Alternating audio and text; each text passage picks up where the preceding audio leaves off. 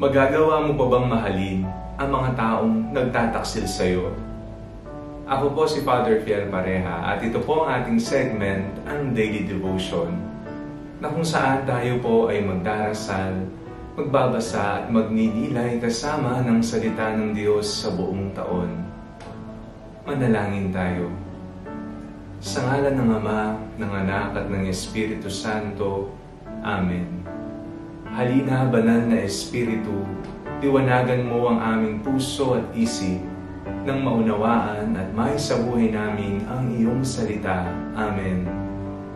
Our Bible passage for today is from the Gospel of St. Matthew chapter 26 verses 21 to 23 and I read it for you. And while they were eating, he said, Truly I tell you, one of you will betray me. And they became greatly distressed and began to say to him, one after another, Surely not I, Lord.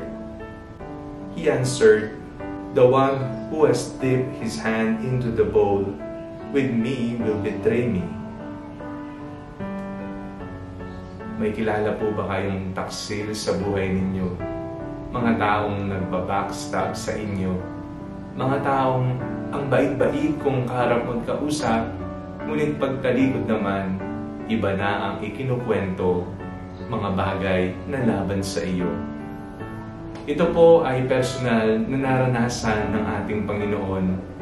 Ilan sa kanyang mga alagad ang nagtaksil sa kanya. Nandiyan ang mga taong nang iwan sa kanya.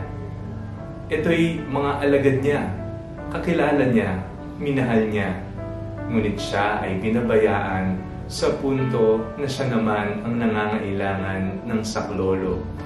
Kahit lamang sana presensya nila ay hindi niya mahagilap, madama o makita. Alam ng Panginoon kung sino ang mga ito, ngunit minahal pa rin niya ang mga ito. Siguro po kung mangyari sa atin yon, hindi na po natin sila kakausapin, ibablock na natin sila o kaya naman ididimanda natin sila. Ngunit iba ang pagmamahal ni Jesus sa kanyang mga alagad. Minahal niya ang mga ito hanggang sa kahuli-hulihan. Si Judas Iscariote ang nagtaksil. Si Pedro naman ay nagtatwa sa Panginoon ng tatlong beses. Ang ibang mga alagad nagtago dahil sa takot hindi nila mapanindigan ang kanilang pakikipagkaibigan, ang kanilang pagmamahal sa Panginoon. Ngunit nakahandang mag-alay pa rin ng pagmamahal ang Diyos. Kung titingnan po natin, parang nahihibang na si Jesus.